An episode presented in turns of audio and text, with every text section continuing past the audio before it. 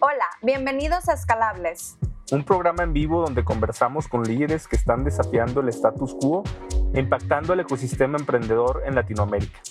Somos Lala, Nelly, Oscar y Héctor. cuatro amigos apasionados del ecosistema emprendedor. Buscamos conectar, inspirar y fortalecer a la comunidad de emprendimiento en la TAM. esta es la única comunidad donde tú que nos escuchas puedes sumarte a la mesa y ser parte de la conversación. Sin filtros y espontánea. Así que te invitamos a seguirnos en Instagram como Escalables Podcast y en Twitter como Escalables P. Y unirte al grupo de Telegram Escalables Podcast. Comenzamos.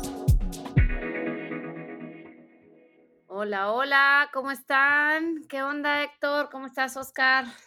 ¿Qué onda? Hola, hola, ¿cómo están? Feliz de grabar este último episodio de temporada. Así es, la verdad es que personalmente, no sé, siento que se me fue volando el tiempo, no puedo creer que, que ya, ya fueron 22 episodios desde, el primero lo, lo liberamos precisamente en octubre, ya va a ser un año, entonces bien contenta aquí de hacer un recap de todo lo que hemos visto, escuchado y aprendido en esta temporada de Escalables a la audiencia que nos ha acompañado. Y vamos a tener un necesito de break para que descansen de nuestras voces o para que hagan catch up de los capítulos que se perdieron. Entonces la intención de este episodio pues es hacer como un recap de lo que aprendimos, hablar un poquito de la situación, cómo está el ecosistema de emprendimiento en la TAM hoy en día. Pues feliz de estar aquí. No nos puede acompañar Nelly hoy porque acaba de tener bebé. Nelly, felicidades, te vamos a extrañar. Te extrañamos, Nelly.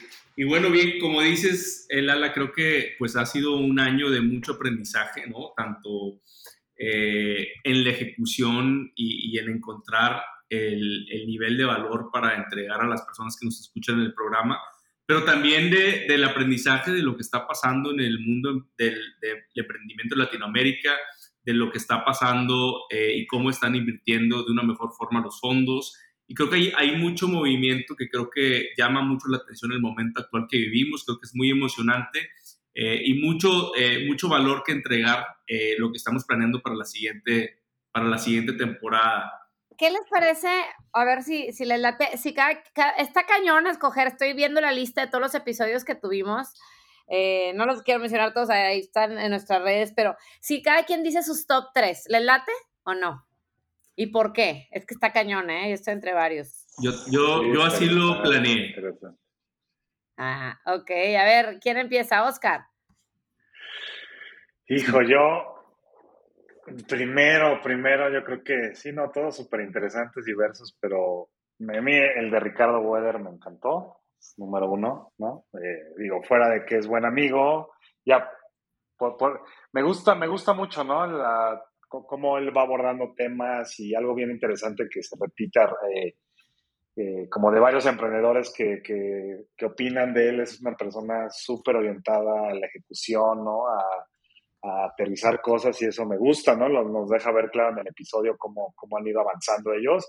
Y otra cosa que me gusta que lo abordamos es, ellos tienen muy en la cabeza ser rentables, ¿no? De hecho, no son el, son el antiunicornio, porque aunque sí son, no quisieron el nombre, ¿no?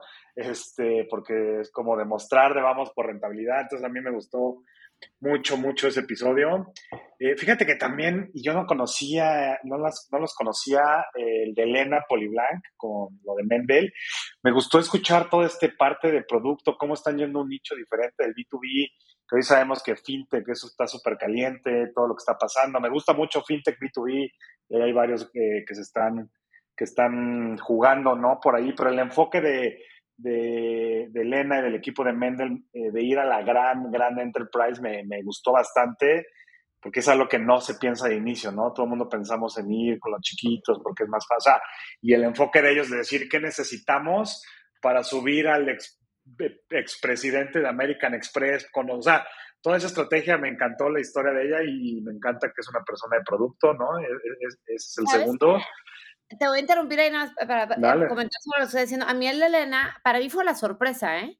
O sea, de hecho les iba a decir, mi siguiente pregunta era, además de sus top 3, digan la sorpresa. Yo digo, li literal por, por desconocimiento de Elena, la, la, invitó Nelly y me quedé, wow, o sea, fue una conversación que disfruté muchísimo, precisamente por lo que tú dices, ¿no? O sea, como que este, yo ya sentía que ya habíamos entrevistado muchas fintechs y fue una conversación que disfruté muchísimo, una chava que le gira cañón y la estrategia que han seguido, como dices tú, invitar a un este alto directivo, ex alto directivo de, la misma industria a, una fintech. Y el de Ricardo también, también me gustó, ¿verdad? Pero yo, a mí el, el, de Ricardo me gustó mucho que yo lo sentí él, al lograr percibir su amor por México, ¿no? Como que es, de las entrevistas, como que él era de los de los que destacó por mencionar mucho el amor al país y el give back, para mí eso me... me, De hecho, yo creo que es uno de los approaches de él, si quien lo siga en LinkedIn, en redes, es cómo ayudar, cómo apoyar, cómo invertir, ¿no? Es al final creo que es de esas personas más activas.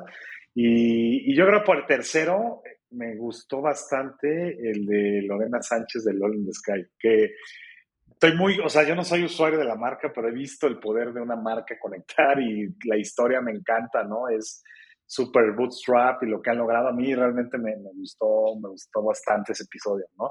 Digo, los demás también son, se fue de los primeros, fue también, pero claro, tal vez era como una historia que, que yo conocía y el nicho y, una persona muy creativa, eh, como, como que era una marca así, o sea, a mí me gustó por ese lado. Oye, una de las cosas que comentabas ahorita de lo de Ricardo, una, una de las cosas a rescatar, eh, creo que tenía que ver con cómo armar equipos, ¿no? Creo que eso siempre eh, o se comentaba por ahí que se ha destacado mucho en cómo hacer equipos, cómo, cómo rodearse de la mejor gente, ¿no? O, gente que al final del día es eh, complementaria a, a, lo que se busca y tener claro también mucho el plan, ¿no? Creo que eso, eso de alguna manera es muy importante y lo que, pues, a mí me gustó de eso y nada más quería de una forma comentarlo, el hacer equipo y tener la claridad de empujar hacia adelante el equipo, ¿no? Y creo que con muchas ganas y mucha pasión eh, pero bueno, cuando se tienen las cosas claras, las ganas y la pasión es lo que te ayuda a moverte, ¿no? A hacer realmente el seguimiento de ese plan. A mí me gustaron mucho el episodio de Story Card, ¿no? Eh, y una de las cosas importantes es la masificación de cómo realmente ayudar a un mercado que, que pues de alguna forma está desatendido por la banca tradicional. Creo que yo los veo, los veía mucho como como muy low profile en el sentido no haciendo tanto ruido. Y creo que lo platicábamos ahí mismo en el episodio, ¿no? Es decir, por ahí van de alguna manera, eh, de manera silenciosa y de repente, bueno, fue el tema del boom. Y cuando, cuando vemos eh, las cifras que de alguna forma también nos compartían de, del mercado, digamos, no bancarizado, de los usuarios no bancarizados, eh, de la poca, de alguna forma, penetración y lo que de alguna forma han logrado, pues creo que tiene mucho que ver eh, de, lo que me, de lo que me gustó, porque creo que fuera de, del número de tarjetas y todo eso, creo que el acceso realmente a, a formalizar, ¿no? Algo que, que, tanto en Latinoamérica, pero también específicamente en México, pues de lo que carecemos es que las cosas se vayan de alguna manera institucionalizando, ¿no? Y que eso trae mucho valor al mercado y obviamente al, a la industria del sector financiero y creo que eso se me hizo bastante, bastante interesante como también, bueno, en el tema de, normalmente vemos uno, dos, tres co-founders, ¿no? Y acá estamos hablando, eh, pues, pues ya de cinco, cinco personas con experiencia en sus diferentes sectores. Creo que también me llamó mucho, mucho la atención. Para la audiencia, digo, los que no sepan, digo, eh, Story es el más reciente unicornio mexicano y digo, obviamente yo como buena mujer muy orgullosa de Marlene, la primer mexicana founder de unicornio. Yo no pude estar en ese episodio, pero lo escuché después y en verdad lo disfruté mucho. Y, de igual que tú, Héctor, me llamó mucho la atención eso, ¿no? Dices con cinco co-founders este, y está, está muy cañón, ¿no? Entonces, para los que se lo perdieron, para que regresen y busquen el episodio de Marlene Garayzar, este, lo de Story Card. El otro que me gustó mucho eh, fue el tema de Baris y Pulpo. Lo que pasa es que creo que realmente estamos viendo una industria o un sector que pues totalmente, desde mi punto de vista, es, pues existe una disrupción, ¿no? En el sentido de, eh, pues, mucha informalidad, mucho, eh, muchas cosas básicas, no tanto el tema de la tecnología de alguna manera involucrada. Eh, hay mucho gasto en las organizaciones, ¿no? O sea, todo el tema que tiene que ver con, pues al final del día lo que hace Pulpo, que es administrar la flotilla de, de, de vehículos, ¿no? De las organizaciones, muy orientado a la parte eh, corporativa. No vemos empresas a lo mejor eh, tecnológicas o, o, incluso que, que, puedan optimizar el funcionamiento de vehículos y creo que eso que está haciendo Pulpo me parece eh, súper, súper bueno y adicionalmente que no, no empieza por mercados pequeños, sino la visión de alguna forma eh, de alcanzar diferentes, diferentes regiones o expandirse de una manera bastante rápido. ¿Qué opinan? Me gustó e, ese por todo lo que dijiste y me encantó como la espontaneidad, ¿no? Como que siento que realmente eh, como los que nos están escuchando, estos episodios los grabamos en vivo. Eh, eh, puro audio, entonces pues realmente siento que se soltó Varis, como que se relajó mucho y tú te, luego, luego te das cuenta cuando alguien se explaya, todo, inclusive al final del episodio este, nos platica temas personales y a mí me encanta eso, ¿no? Cuando el invitado y nosotros logramos conectar de tal manera este, que, que pues que se platica pues se, se, vuelve una charla entre amigos muy padre. A mí yo lo disfruté bastante también. Sí. Total, no, no coincido. Varis tiene esa personalidad, ¿no? Incluso eh, ¿Sabes qué, qué, complementaría, Héctor, que me gusta de lo que vivió Pulpo? Que ellos sí vivieron un, tema de pivotear, ¿no? O sea, aunque Baris ya venía de ser emprendedor de mucho tiempo, con sin delantal, lo que sea, empezaron en un mercado con un concepto y terminaron viendo la necesidad a la gran empresa y cómo pivotearon y hoy es lo que es, ¿no? Entonces yo creo que esa, que esa parte es súper interesante. Me gusta porque quiere decir que pues cada emprendimiento, por más experiencia que tengas, es un reto, ¿no? Y, y es uno a la vez, ¿no? Entonces, y creo que con él, que varios pues, había fundado otras cosas antes, varias exitosas ya, pues aquí encuentran un modelo que dices, oye, terminan pivoteando. A mí eso me gusta bastante y lo hacen muy bien y muy rápido también. Sí, sí, sí, la verdad es que es súper interesante, ¿no? Y el otro episodio que me gustó mucho fue el de Lizzie Yacumán y Vinco, ¿no? Y cómo al final del día están eh, impactando no solamente a las personas, pero también a las organizaciones y creo que eso ayuda a que, eh, pues agregar mayor valor a, los individuos y como de manera, digamos que secundaria, impacta, cómo impacta realmente a las organizaciones, ¿no? A mí me encantó, la verdad me encantó. Aparte, sobre todo tres chavitas, o sea, súper jóvenes que juegan soccer de niñas, o sea, de niñas de chavas, whatever, la secundaria, lo que sea, o sea, cómo se vuelven a reencontrar con una cosa en común. A mí me parece increíble lo que están haciendo, este, la energía de las tres. Yo tuve oportunidad acá en Austin, está Miriam, una, Mimi, una de las socias, y Tipasa, la verdad es que está, está increíble lo que están haciendo. Entonces, si no conocen la empresa y se les interesa el tema educativo, les recomiendo que escuchen ese episodio porque la verdad es que está, estuvo muy padre. Creo que quien me conoce puede medio que adivinar cuáles son mis favoritos. La verdad es que está difícil escoger tres de, de varios, y no porque sea esto, pero tuvimos ah, invitados de, lujo. Sin duda a mí uno que me encantó y que lo sigo recomendando es el de María Arisa. Para mí María es una mujer eh, impresionante, es un ejemplo para todas las que estamos en esta lucha, independientemente de su trayectoria profesional, que sin duda ha llegado lejísimos.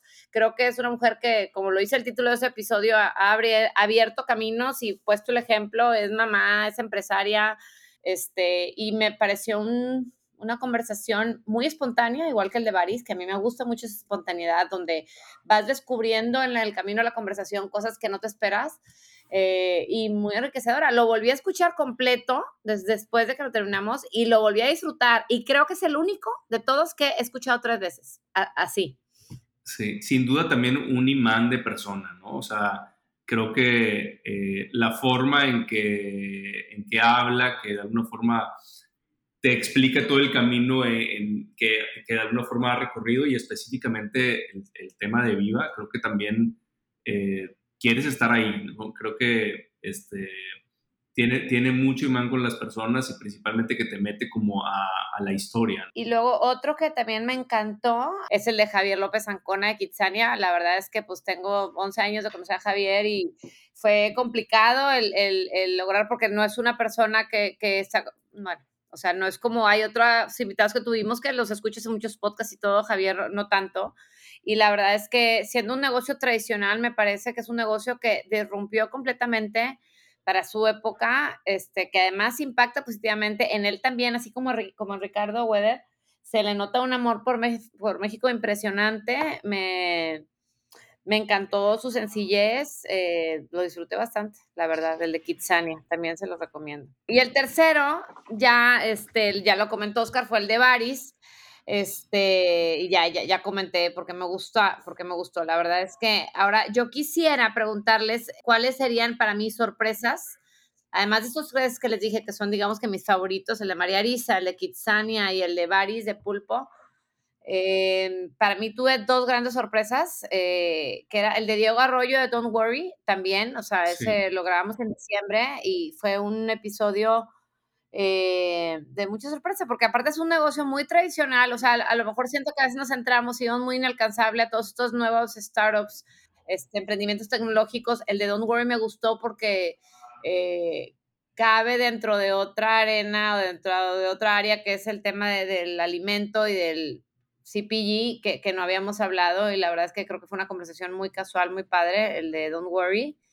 Eh, y otra gran sorpresa fue el de Parrot, el de Roberto. Este, este SaaS, Software as a Service para restaurantes, eh, me encantó su, su visión de acerca del tema de levantamiento de capital. Eh, me pareció un chavo súper centrado, súper con pies en la tierra. la verdad es que lo disfruté mucho. Sí, la verdad es que, eh, la verdad es que el episodio de Parrot eh, estuvo bastante, bastante bueno, muy, muy fácil de escuchar, ¿no? Para todos los que no han tenido oportunidad, muy fácil de escuchar. Y creo que se escucha también la, la transparencia de, Roberto, ¿no? Al decir, oye, así estábamos, estos eran los retos, esto era lo que pensábamos y así la fuimos logrando, ¿no?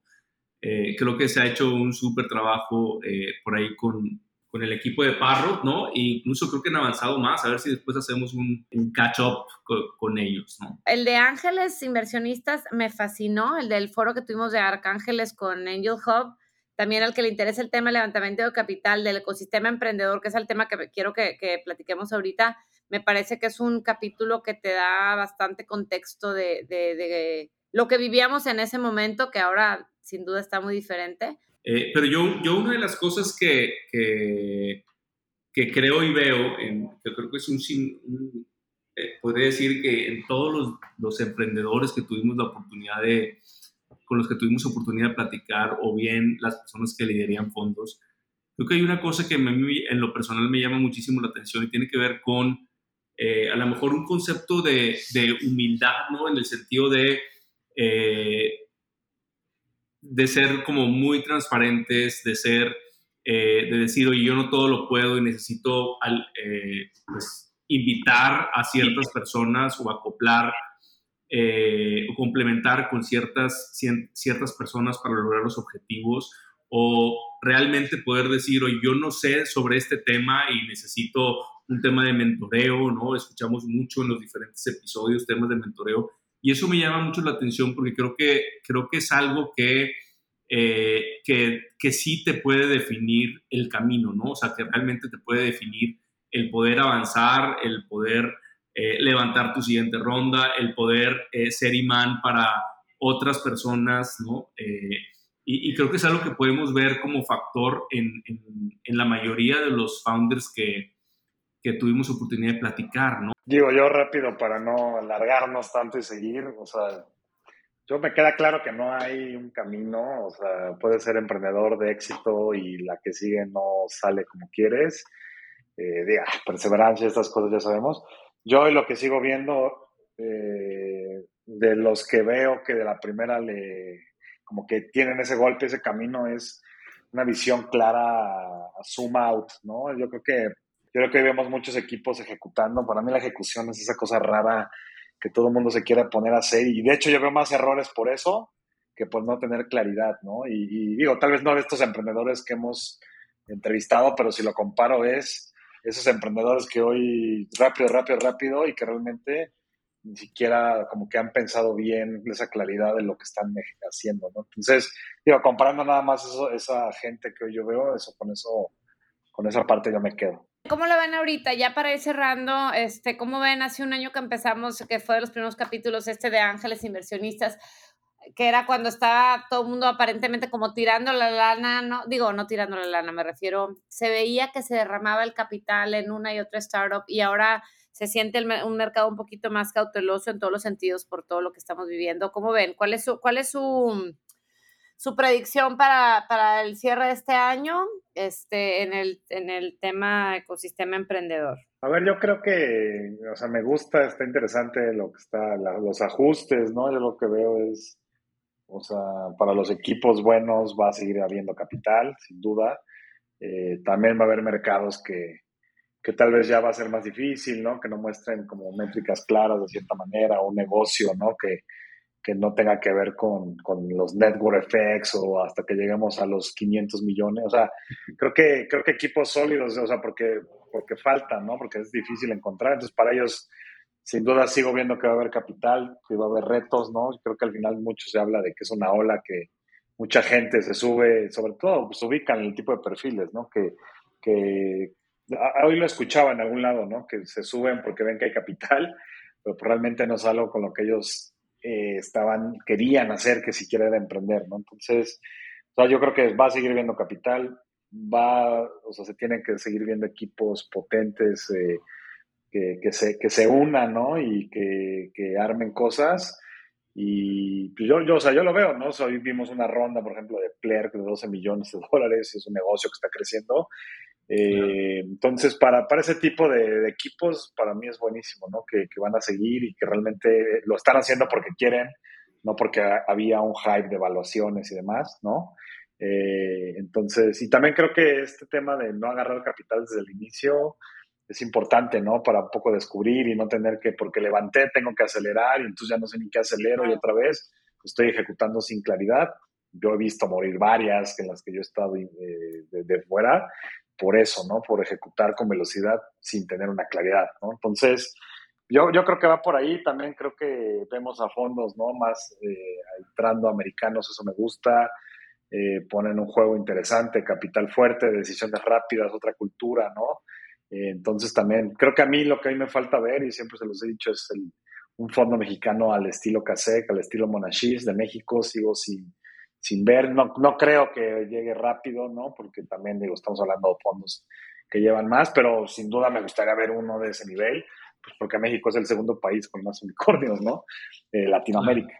Entonces yo, yo es lo que hoy veo de, esta, de, este tema de capital y... Pues yo, yo creo que al final eh, las oportunidades eh, van a seguir van a seguir incluso creciendo, ¿no? Creo que sí hay un tema de cautela, no en la parte de invertir, sino en eh, poder realmente validar las, las propuestas de las startups, ¿no? En el sentido de, eh, pues muchas van a seguir siendo ideas, va a seguir de alguna forma existiendo la inyección de capital a las, a las startups, pero creo que en, condiciones eh, donde en realidad puedan rentabilizar la operación, donde en realidad exista una mayor claridad en, en TAM o, tamaño de mercado, ¿no? En donde realmente podamos ver eh, personas que puedan estar eh, desde el equipo de los founders respaldando eh, la ejecución o, respaldando realmente el, objetivo de negocio o cómo los involucras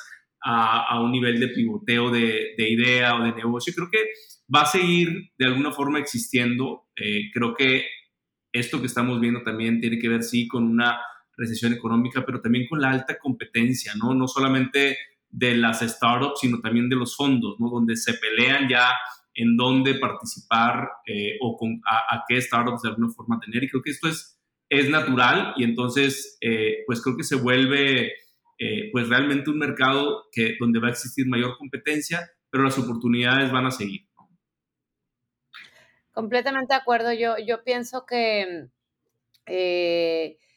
vamos, eh, la industria venture capital, ya la manera de hacer negocios, la mentalidad, ya el joven que crece ahorita ya no es la misma que hace 10 años donde, o 12 años que empezó el, el VC en México, más o menos, o que empezaba, que empezaba a verse. Creo que, creo que independientemente de que si entramos a crisis o no entramos a crisis, a recesión mundial, que es algo que, es el, que, personalmente yo no creo, sí es, creo que es una, eh, un ajuste pero no creo que, al menos en el mundo del ecosistema emprendedor se vea afectado. Sí creo que, que va a haber un mayor foco en el tema de los unit economics, o sea, para evitar el tema del despilfarro del dinero, ¿no? O sea, este, como lo mencionabas tú, Oscar, eh, pero creo que que el mundo del bici llegó para quedarse, cada vez veo más interés, cada vez veo más fondos nuevos, chiquitos pero nuevos, o sea, que no existían, que, y, Oscar, yo, yo sí creo, no, no creo que estemos tan alejados, espero de pronto tener algún, algún fondo, este, como el Monashis, como, o sea,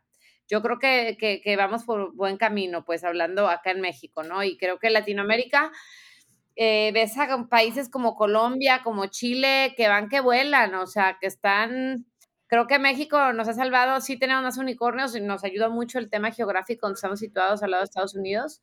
Eh, pero yo veo con optimismo este, veo muchos de los startups, de los founders con los que he hablado eh, últimamente, lo que han hecho es que han atrasado sus rondas, o sea, a lo mejor iban a empezar para, porque muchos de los inversionistas están esperando a, ver qué va a pasar, ¿no? Pero, pero yo creo que, que, va a seguir viendo inversión, que hay mucha oportunidad. De hecho, estaba viendo hace poco una gráfica, o sea, este, el año pasado fue un año completamente fuera de serie, pero este año eh, va a ser, históricamente ya sería el segundo año de, de, mayor inversión en VC en la TAM, entonces sigue siendo un año muy bueno.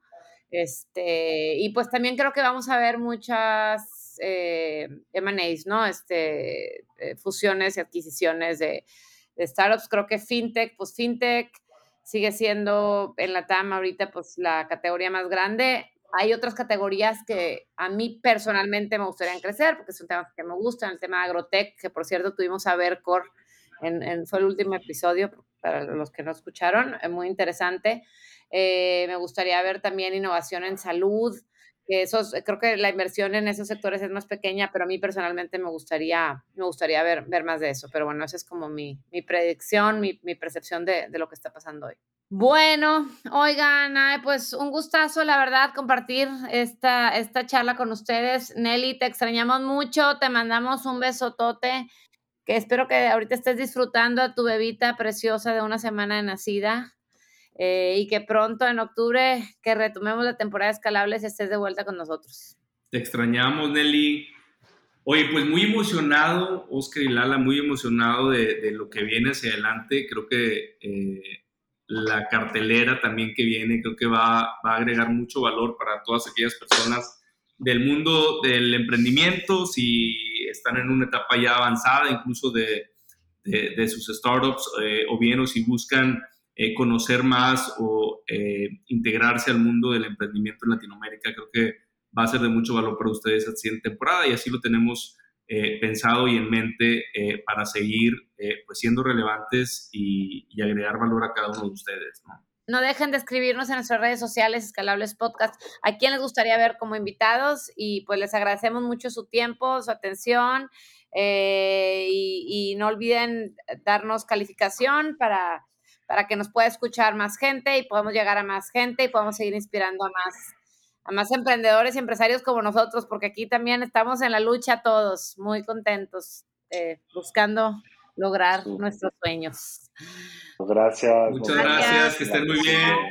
Bye. Estamos en octubre. Bye. Gracias, por escucharnos. Recuerda que estas pláticas se graban en vivo a través de Twitter Spaces, donde tú puedes participar y ser parte de la conversación.